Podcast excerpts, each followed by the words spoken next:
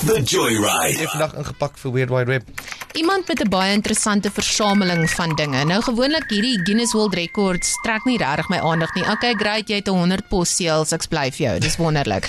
Maar ons een ou Hierdie skulpie kom uit daai strand uit. Ja, presies. Dis is ek's baie bly vir jou, maar jy hoef nie vir my daarvan te vertel nie. Maar hierdie ouetjie het my oog gevang. Sy naam is Wel Kolpakov en hy kom van Georgië af. Nou Sê kyk, gou weer. Wel Kolpakov. Okay, okay. Nice. Kolpakov. Ek I- love I it. think I got it. Koppekof. Daar's hy. So hy het 'n versameling van 2037 verskillende tandepaste buisies.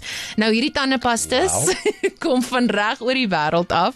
Daar is een wat 'n wasabi geur is. No. Because you want some wasabi Why not? Ek your bedoel coffee in the morning. brand gou jou tande vleis af, jy weet, jou Ja, gums tot in infinity.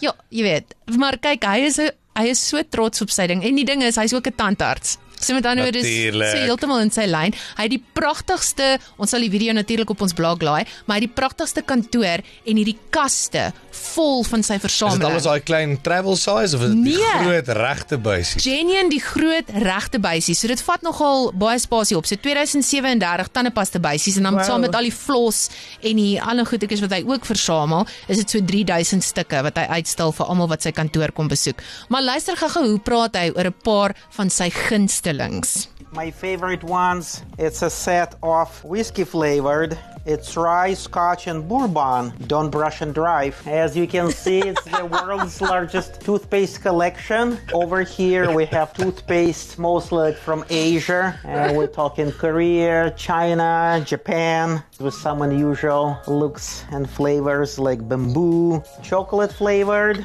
And this set, that's pretty much a joke, but this toothpaste is nothing but pure chocolate. It's not on a daily basis.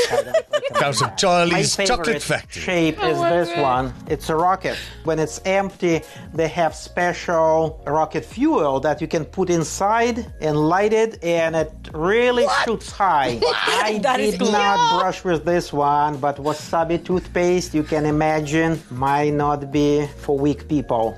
I would prefer probably rose flavor. That's probably more pleasant. You gotta be a strong person, huh? Ja, For a for a mouthwash out of this world. I don't brush and drive. Ek weet en weet jy daai tandepasta, julle kan nou op die video gaan kyk op die blog. Dit lyk regtig soos 'n klein rocket en dan dit kom van die 60er jarige af, jy weet wat die hele Moon Expedition en alles gekom het, dat jy as 'n kind so enetjie kon koop, as jy die tandepasta klaar gebruik het, dan maak jy met vol met die rocket fuel en dan skiet jy hom. Wow. En hy het een van hulle. You so know what? baie interessant. Dis Makes you feel- But I also still like the whiskey flavor. 'n Whisky flavor with a bourbon.